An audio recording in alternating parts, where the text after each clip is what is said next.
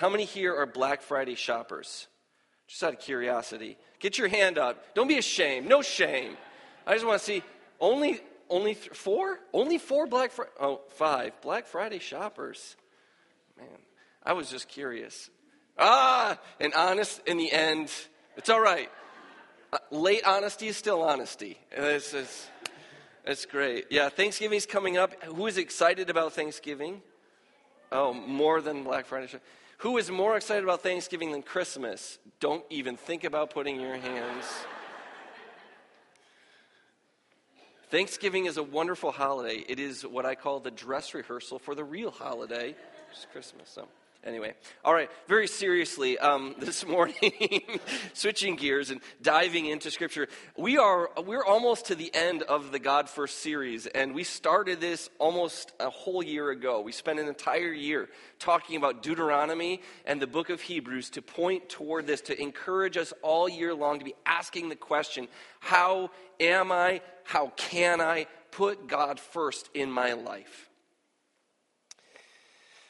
The end of many of the letters of the New Testament give us kind of a shotgun blast of what it looks like to put into practice the theology that has gone before it. So, as we've been moving through the book of Hebrews, if you want to grab a Bible, go ahead. Um, if you want to grab the Pew Bible and follow along right with me, uh, it's on page 1009. Hebrews 13 is where we'll be. But in Hebrews, we've had 12 chapters of really deep material thinking about the supremacy of Christ and uh, the everlasting covenant that is built in his blood, and the unity of the people of God, and the faith of the saints that have gone before us. And now, as he comes to the conclusion, he is going to give in rapid fire succession what it ought to look like in practice. And so, this is this is my passion. I love these kinds of chapters because they get at actually how we are to live out our faith. And really, just in and of itself, that's a message. If you are not living out your faith, your faith is meaningless.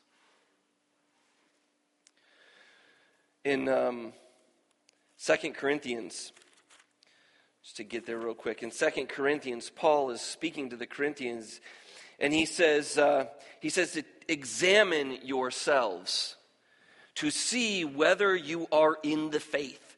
Test yourselves. Test yourselves.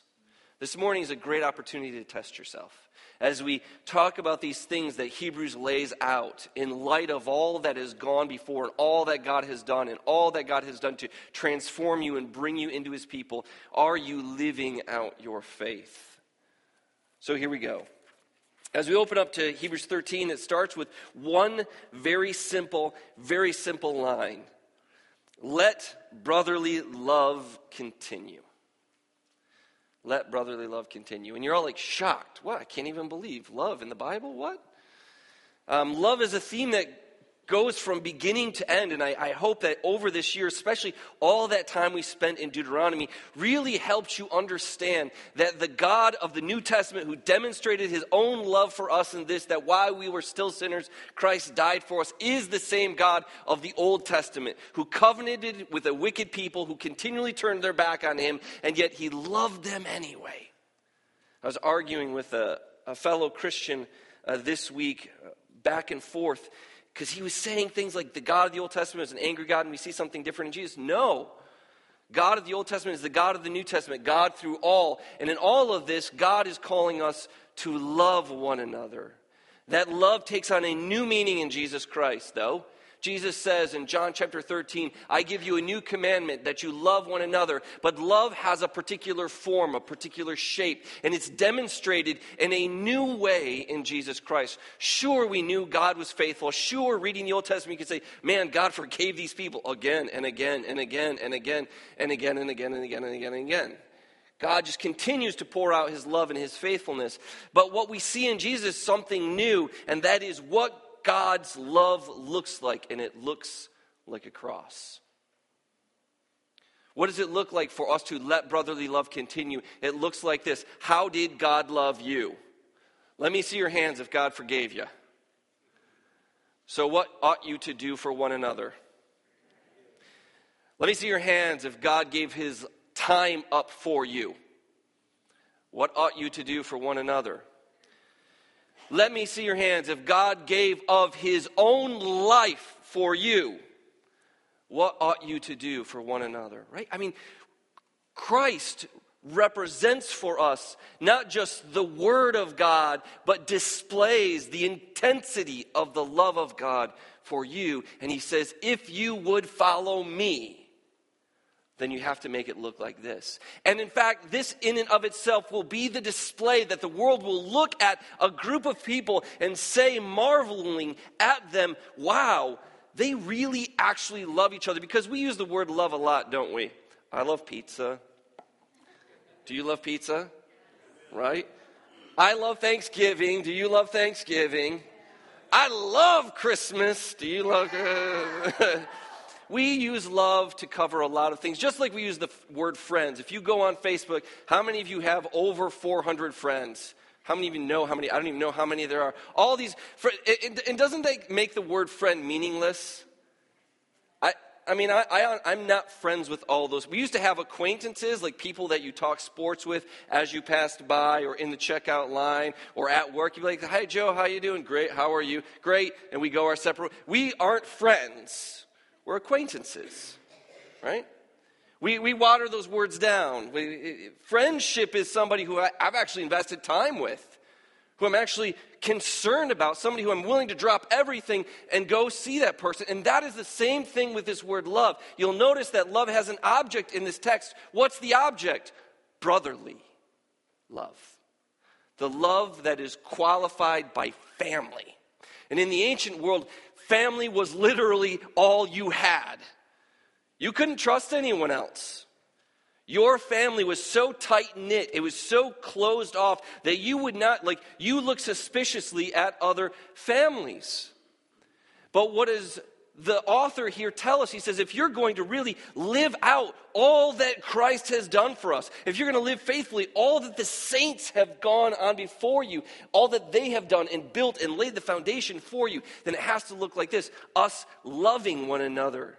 Paul puts it this way if I have the gift of understanding everything, if, if you understood all the mysteries of Scripture, if you could speak and do miraculous things, if you gave away all your possessions, if you gave up your body, you died for someone, but that did not emerge out of love, it wasn't Christ like. And you wasted your life. What a tragic thing.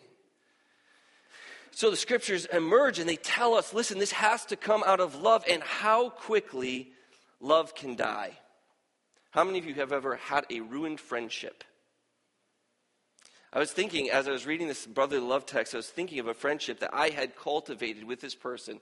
Together, we had cultivated this friendship for around 10 years through thick and thin, lots of good times, lots of bad times.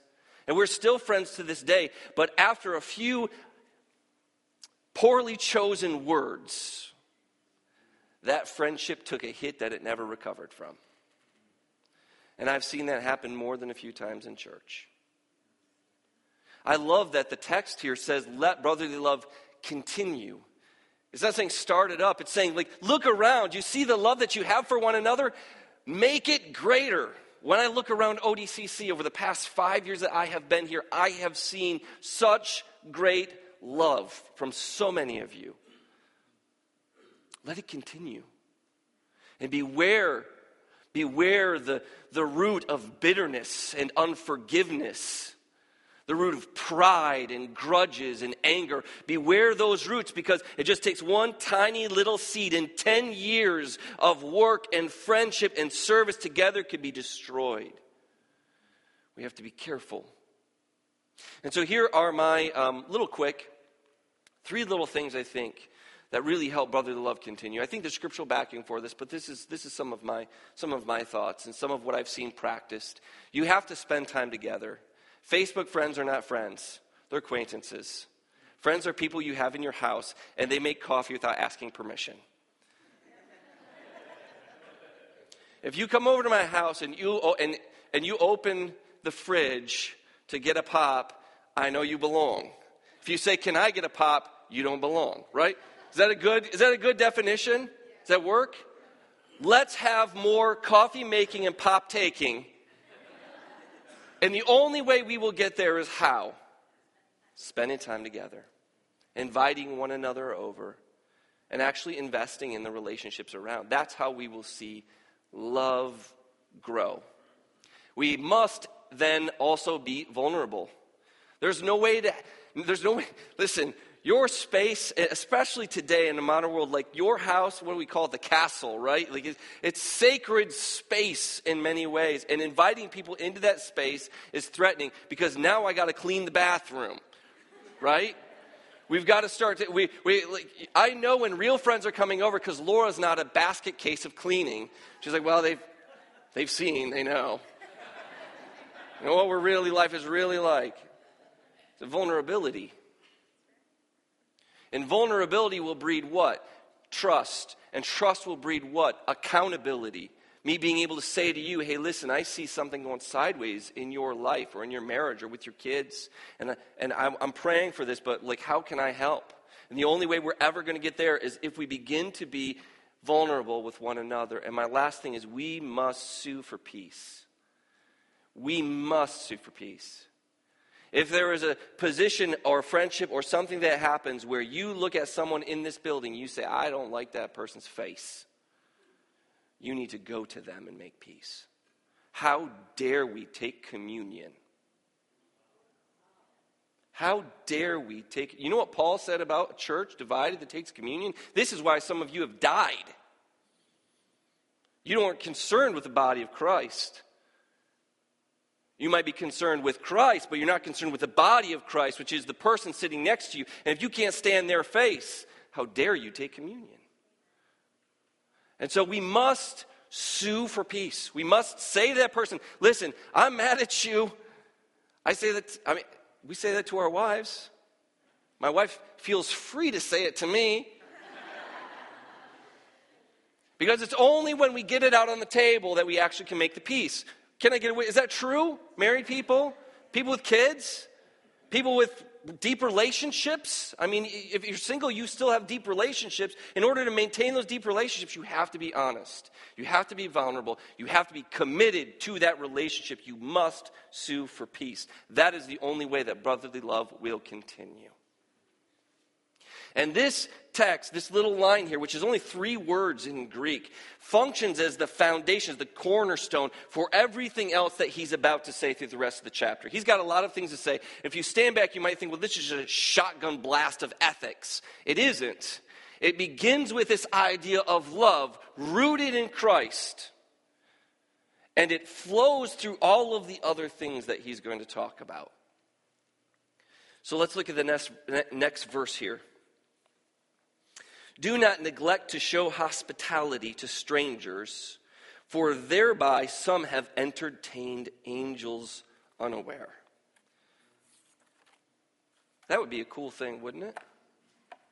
This harkens back to the story of Abraham. You might remember this story. Abraham is sitting there, and uh, three men come wandering through, and he immediately gets up and he and he brings them in. And we find out later on that one is the angel of the Lord, and there's two other angels, and those angels are going to go to Sodom and Gomorrah to see if there are any righteous people there. And as they end up there in Sodom and Gomorrah, Lot sees those two angels, and he brings them home as well, not knowing, of course, who they really were. They entertained messengers, divine beings from God. Now, this is being attached then to the practice that we see in that ancient world where hospitality was really important because, you know, if you went to Bethlehem, for instance, there was not a whole lot of hotel space, and they didn't have two Denny's, the good one and the not so good one. They had very little options, and so it was necessary that, that you were hospitable, but in order to be hospitable, you had to be what? Vulnerable.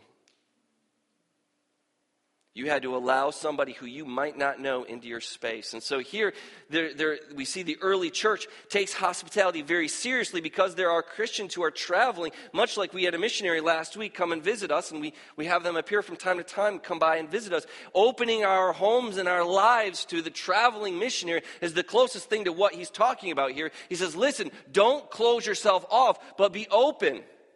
Because we serve a God who's whose resources are not limited by our imagination. What's in your pantry does not limit God. What's in your bank account does not limit God. Your time does not limit God. God can do abundantly more than we think or expect. And so, in order to be the kind of people who let brotherly love continue, we have to be the same kind of people who say, Come on in and sit at my table and eat from my food.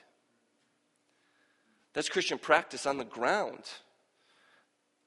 And we can do that, can't we?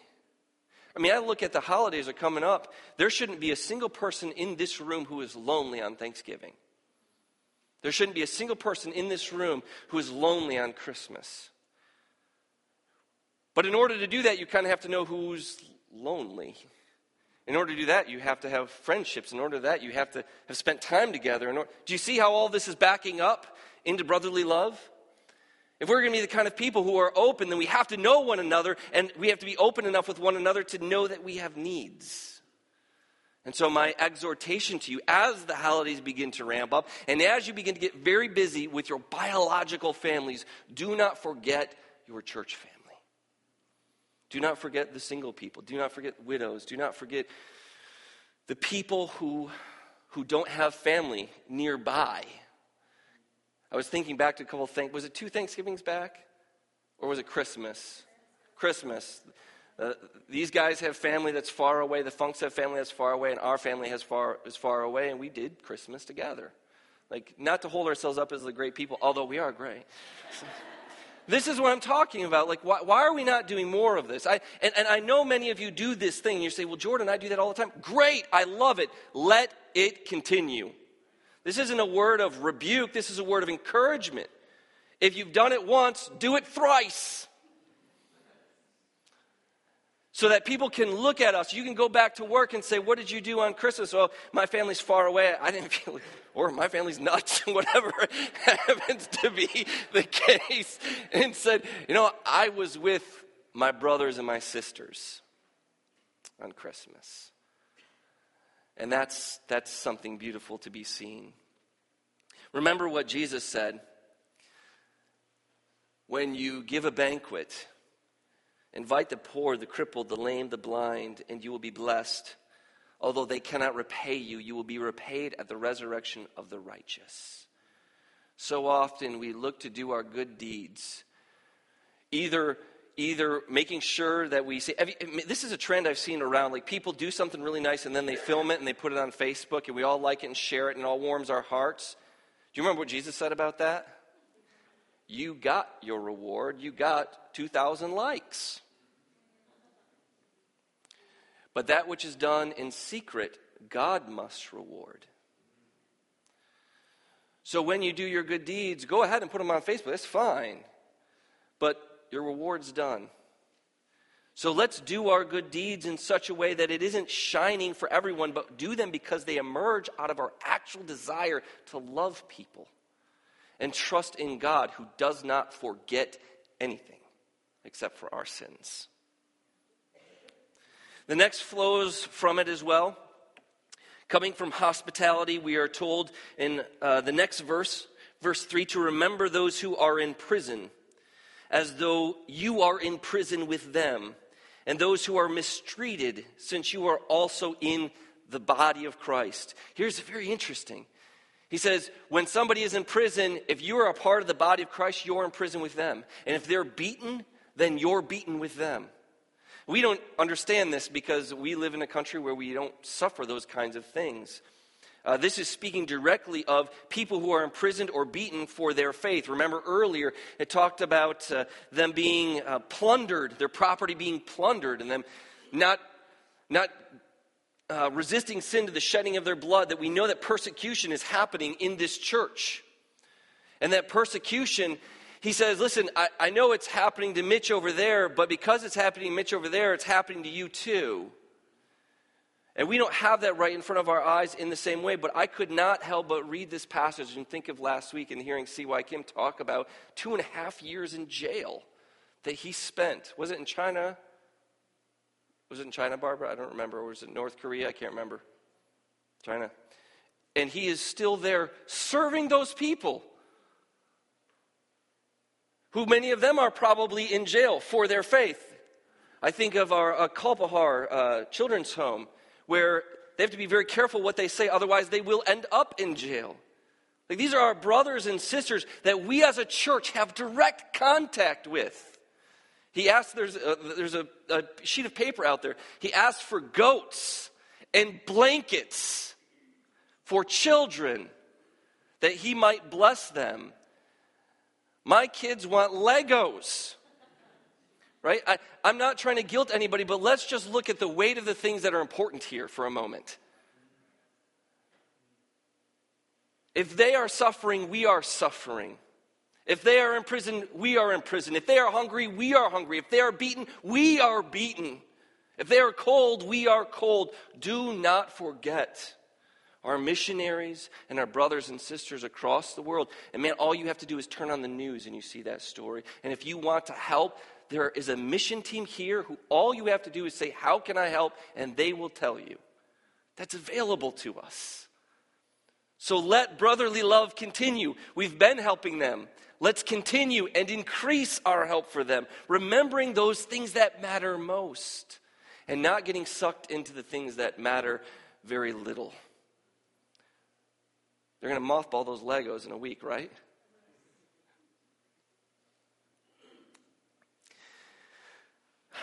Next, uh, it continues on, this time focusing um, on the marriage relationships.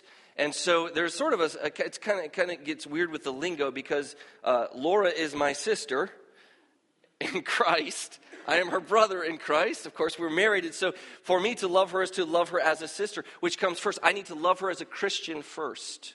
That's a good word for anybody who's thinking or dating or engaged or any of that kind of thing, and for married folks as well. We love like brothers and sisters in Christ first, and then romance. Too frequently, the other it goes the other way. You know what happens when it go the, goes the other way? Divorce. Because if you let brotherly love continue and you root that in Christ, divorce gets off the table immediately. Let marriage be held in honor. This word honor means, uh, could be also translated like precious, something that is of the highest import. It means the most. We can't, there's not a word that, that could outshine it, right? Let it be held with honor among you and let the marriage bed be undefiled. I could go on. Right now, we live in a world where uh, these things are just everywhere. Protect your children. They're watching Netflix, new cartoon, uh, introducing uh, LGBT stuff. Season one, just right there out front. Be careful what you let your kids watch. Defiling marriage in front of everything we read here, for God will, and this is, the, this is very interesting because this is immediately where we get into judgment language. For God will judge the sexually immoral and the adulterous.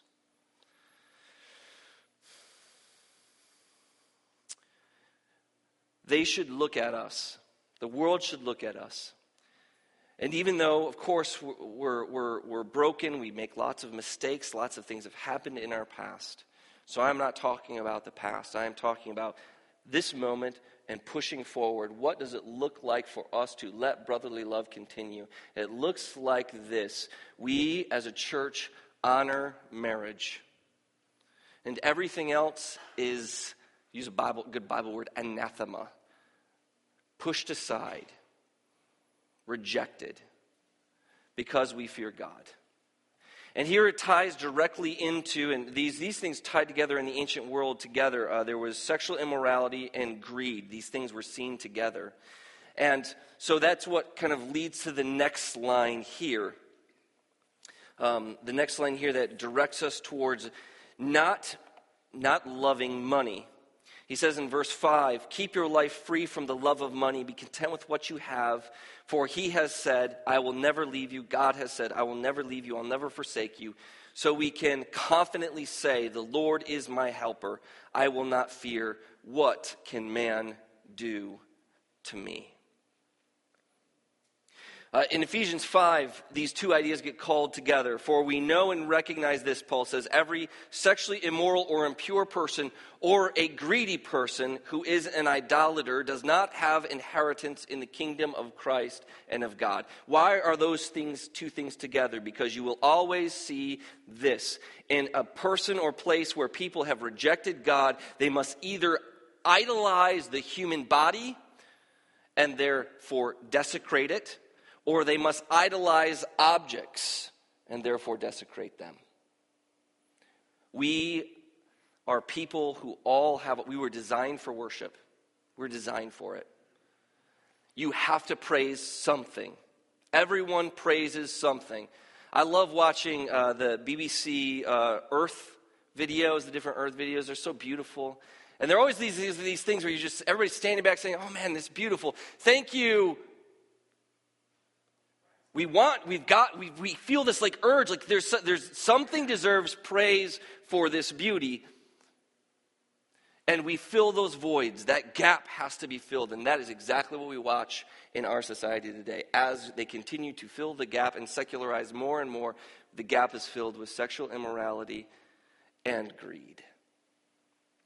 And so we are called as a church to be people who are not burdened by those sins, but rather because of brotherly love and because of all that Christ has done in, through, and by, uh, God has done in, through, and by Jesus and filled us with His Spirit. Because of all of that, we're able to rise out of this filth. I mean, isn't it filth? Brokenness hatred, envy. Turn on the news. Isn't it filth? Turn on 8 o'clock primetime TV. We're called to rise up out of this in such a way, in such a way that we can display Christ meaningfully. He says uh, here, Christ is our, uh, God is my helper, whom do I have to fear? And this he hearkens back to uh, Psalm 1 18. And in Psalm 118, it says that uh, out of my distress, I called to the Lord, and the Lord answered me and set me free. The Lord is on my side. I will not fear. What can man do to me? The Lord is on my side as my helper. I shall look in triumph on those who hate me. It is better to take refuge in the Lord than to trust in man. It is better to take refuge in the Lord than to trust in princes. And even when all of the nations surround me in the name of the Lord, I cut them off. Greed has to do with fear fear that there is not enough, fear that tomorrow it will overtake us, fear that God won't provide. And what does the text say? We are not the people of fear. We are the people who serve a living God who said, I'm not going to abandon you, but rather I'm going to step in and take care of you. I'm going to lift you up. I'm going to walk with you. And often he will do that by all of the things, backing all the way up through the text that we have already talked about hospitality and love and remembering one another and caring for one another financially and recognizing that when they're beaten, we're beaten, and when they're hungry, we're hungry. When they're cold, we're cold. And so, because of this, there's this great hope that God does not abandon his people, but he works through them to accomplish his purpose and his will and his goodness so that the world can look at us and say, man, there must be something to Jesus because these people really love each other. There must be something there. In godliness and with contentment, there is great gain, for we brought nothing into the world and we will take nothing out of it. So if we have food or clothing, we will be content with these. That's what Paul says. And I'm not entirely certain I can say that. Because Laura asked me what's on my Christmas list this year, and I had answers for her, right? Which isn't to say, I'm not trying to be Scrooge here. I'm not trying to be like that, but I'm just saying this is a season that is about Christ, as is every single day of the Christian's life. And we have been given so very, very much. And our brothers and sisters have needs. and out of the goodness and joy of our heart, wouldn't it be wonderful to focus on that? And to remember that that which is truly valuable is that which we store for the day of judgment. And that which is truly valuable is you sitting at my table and me sitting at your table, feasting together and thinking and singing and praying and exalting Jesus Christ because we know there is a greater feast to come.